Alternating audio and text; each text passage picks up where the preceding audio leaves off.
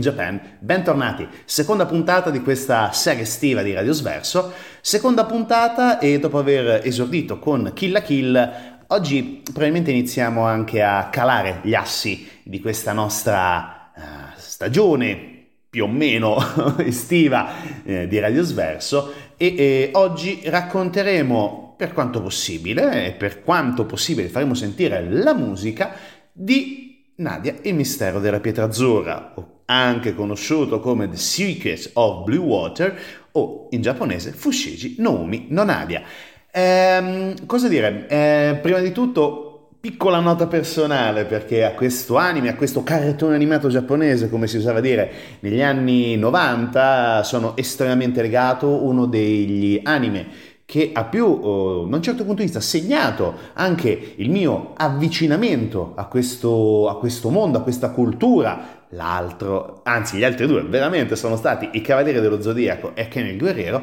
ma... Um, il mistero della pietra azzurra mi ha sempre colpito per la profondità della trama, per l'intensità dei personaggi, per i loro rapporti anche interpersonali, per le variazioni all'interno di questi rapporti e soprattutto anche per un design unico, un qualcosa per un ragazzino di poco più di 10 anni veramente, veramente stupendo e anche stupefacente perché molte delle situazioni, soprattutto molte anche delle eh, particolarità di questa serie, le avevo già lette perché come scopriremo prima c'è molto anche di cultura europea, di letteratura per la precisione europea e ovviamente anche di rimbalzo letteratura mondiale. Ma um, diciamo così, semplificando, parliamo brevissimamente per poi sentire ancora musica. Ovviamente eh, c'è un qualcuno dietro l'ideazione di questo progetto ed è Hayao Miyazaki. Non sto a dirvi chi sia Hayao Miyazaki perché se state ascoltando Big in Japan sicuramente sapete chi è quest'uomo, questo genio del eh, cartone animato, dell'anime, mh, opera d'arte nel vero senso della parola, e, da un'idea di Hayao Miyazaki, da un soggetto originale poi successivamente non accreditato, si è sviluppata eh, questa nostra serie animata.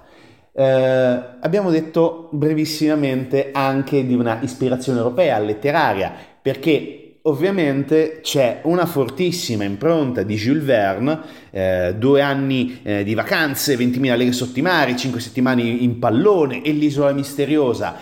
Una serie, sono una serie di citazioni che troviamo all'interno di queste puntate, di queste 39 puntate del mistero della pietra azzurra di Fushigi Numi no Nadia, chiedo scusa agli amici giapponesi in ascolto se questa non è sicuramente come non è la pronuncia corretta, e ehm, da questa idea, da questo soggetto originale, eh, l'anime viene commissionato dal network televisivo NHK e la produzione viene poi affidata ad uno studio a quell'epoca emergente che già si era messo in evidenza con eh, le ali di Oniamise e Gambuster, punta al top, o meglio punta al top Gambuster, ovvero lo studio Gainax. Praticamente cosa succede? Succede che iniziano a, a, lavorarci e poi finalmente la serie viene trasmessa il 13 aprile del 90 eh, per la prima volta in Giappone, regia di eh, Shinji Iguchi e, e, soprattutto di quello che poi diventerà famosissimo qualche anno dopo, Hideaki Anno. Ma adesso ancora musica e poi ritorniamo qua con Big in Japan con il mistero della pietra azzurra.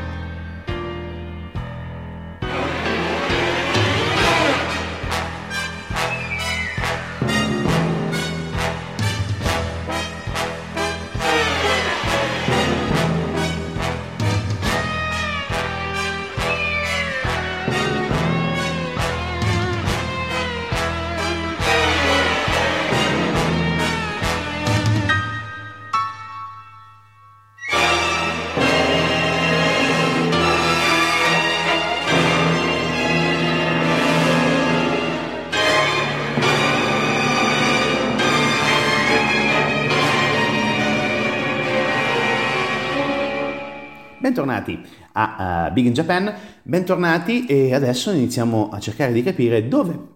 il nostro mistero della pietra azzurra si va a collocare. Siamo a Parigi, in Francia, nel 1889, durante l'esposizione universale. Succede che eh, c'è un incontro e anche un discreto colpo di fulmine tra i nostri due protagonisti, almeno da una parte, eh, ovvero Jean, il piccolo geniale inventore di eh, 14 anni, non 13 come cantato nella sigla iniziale della versione italiana, tra eh, appunto Jeanne e Nadia, una ragazza eh, 14enne, anche lei orfana, eh, pelle leggermente scura, che lavora come acrobata in un circo, accompagnata da un piccolo leoncino che si chiama King si incontrano, ma uh, contemporaneamente succede anche una cosa uh, piuttosto fastidiosa, ovvero che eh, cercano di rapire Nadia. Sono tre avventurieri che si chiamano Grandis, Hanson e Sanson cercano di eh, rapirla, ma eh, il rapimento non va a buon fine perché il piccolo Jean, oltre che a trovarsi fortunatamente lì a Parigi, è anche un discreto inventore arrivato insieme allo zio per presentare il suo prototipo di aeroplano. Il prototipo funziona, attenzione perché riescono a scappare proprio con eh, questo marchingegno bizzarro ai tempi, però c'è anche un problema, questo eh, velivolo purtroppo ha un inconveniente tecnico e precipita nell'Oceano Atlantico. Vengono salvati da una nave, però questa nave eh, nasconde un segreto che poi segreto non è perché come tutte le altre navi delle marine internazionali stanno cercando di dare la caccia ad un mostro marino. Un mostro marino che però non si è mai visto, però si sente perché un mostro marino riesce appunto, eh, un mostro marino tra, mol- tra molte virgolette, scopriremo tra poco perché, riesce appunto ad affondare questa nave e eh, nuovamente in pericolo di vita i nostri tre protagonisti. Però in questo caso vengono salvati da un personaggio molto particolare a bordo di un sottomarino, è il capitano Nemo ed è a bordo ovviamente del Nautilus. Ma tutto questo perché, mm, come abbiamo detto, c'erano questi tre eh, terribili avventurieri che cercavano di eh, rapire Nadia per rubarle una strana pietra che portava al collo, una pietra azzurra, cosa che poi troviamo anche mh, mm, nelle disponibilità del capitano Nemo. Ed è qui anche uno dei primi punti di svolta dell'anime perché ci fa capire che esiste una Mm, altra civiltà, definiamola così, perché eh, il mostro marino non è il Nautilus, ma sono gli altri sottomarini che il Nautilus sta cercando di combattere, sono i sottomarini di Neo Atlantide che sono i responsabili degli affondamenti delle navi. E sì, sembra piuttosto complessa la questione perché è vero, è assolutamente vero perché non è un semplice salvataggio, ma è un vero e proprio, un vero e proprio una vera e propria inizio di epopea e, praticamente ehm, diciamo che nelle prime otto puntate c'è questa introduzione appunto del, dei personaggi e anche della, di quella che possiamo definire la storia iniziale, i rapporti tra loro, amici, nemici, il primo scontro vero e proprio anche con il cattivo della storia che è Gargoyle e la sua associazione appunto di Neo Atlantidi e Neo Atlantidei e poi da lì in poi le avventure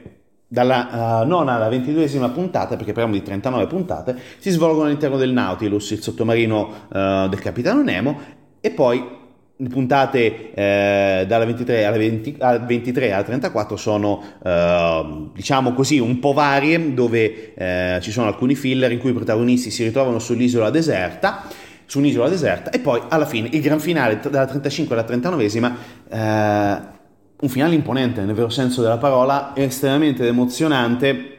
che praticamente riesce a dare il senso ulteriore a compiere il senso di, eh, come abbiamo detto, di uno degli anime che ha segnato una generazione dei ragazzi eh, ormai adulti, ormai quasi quarantenni o anche quarantenni e qualcosina in più che eh, nel 91 videro per la prima volta appunto il mistero della pietra azzurra. E tante citazioni, come abbiamo detto, oltre a quelle di Jules Verne, perché visto che comunque parliamo di Gainax, abbiamo anche qualcosina che eh, possa andare anche a, a raccordarsi con uh, Gunbuster, ma anche qualcosina che ricorda per esempio il mech di Grandis, Sanson e Hanson che eh, con il loro appunto mech, mecha che si chiama Grandis Tank ricalca fedelmente il trio dei cattivi eh, della serie Time Bokan eh, come gli Atamen e i Predatori del Tempo. Cioè ci sono molte cose interessanti all'interno di questa, di questa serie animata, ma abbiamo parlato come al solito tantissimo, continuiamo ancora, ancora musica e ovviamente ci risentiamo tra poco su Radio Sverso con Big in Japan.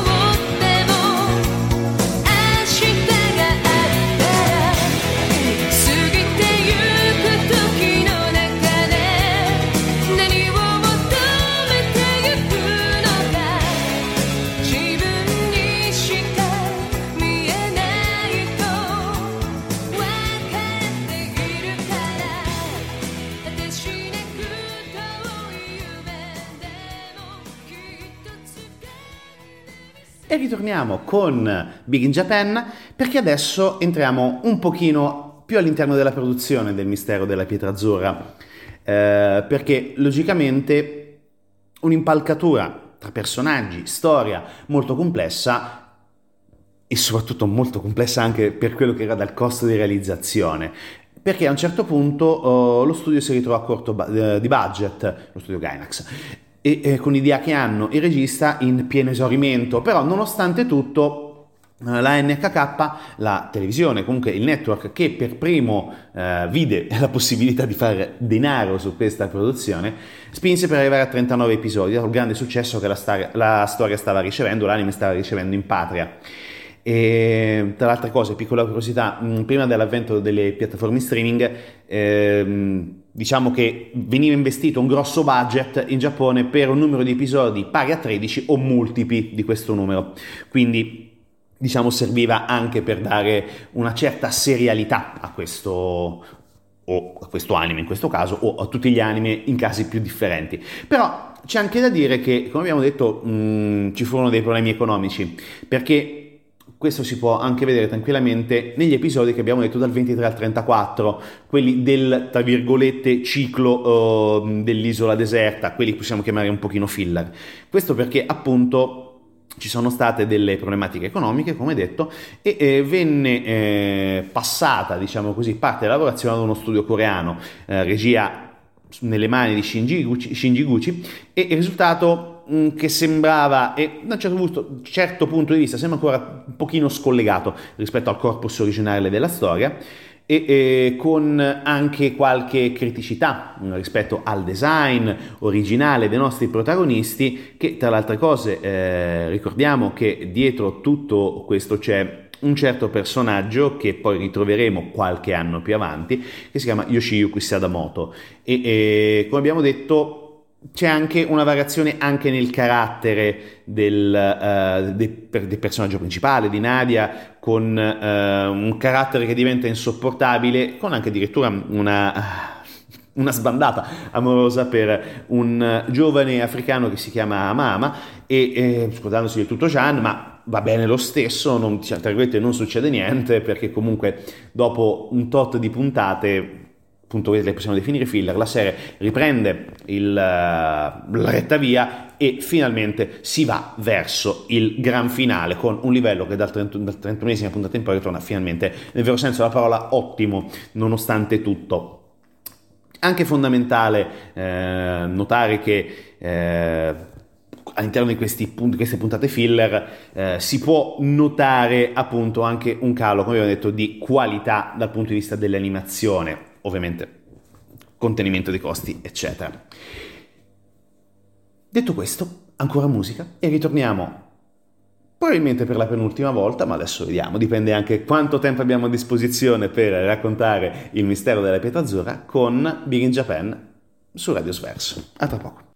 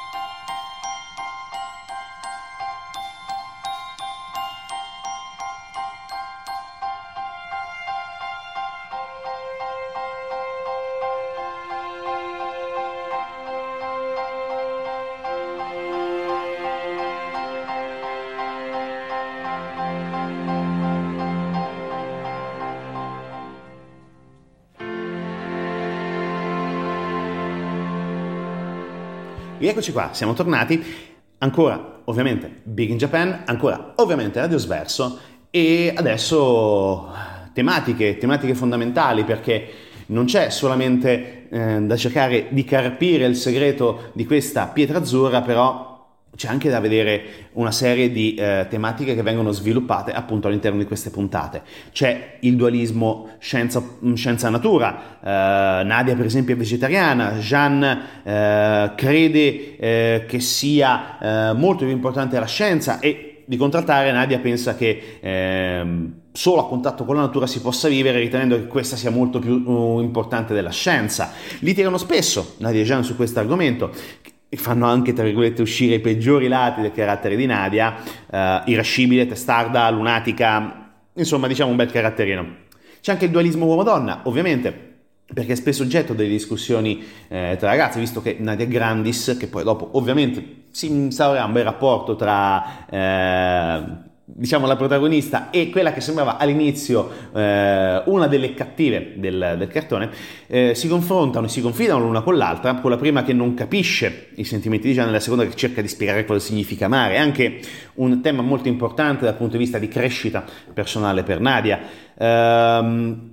c'è anche il dualismo bambino-uomo, perché, o bambino-adulto, a seconda di come vogliamo definirlo, perché in questa uh, serie torna spesso anche il tema della responsabilità e della crescita, perché tutta questa storia non è che altro mh, di un grande romanzo di formazione a cartoni animati, perché ci fa veramente capire in poche puntate da un certo punto di vista come i nostri personaggi principali e anche le spalle ovviamente riescono ad evolversi e diventare eh, più tridimensionale ancora della loro già abbondante tridimensionalità a livello caratteriale.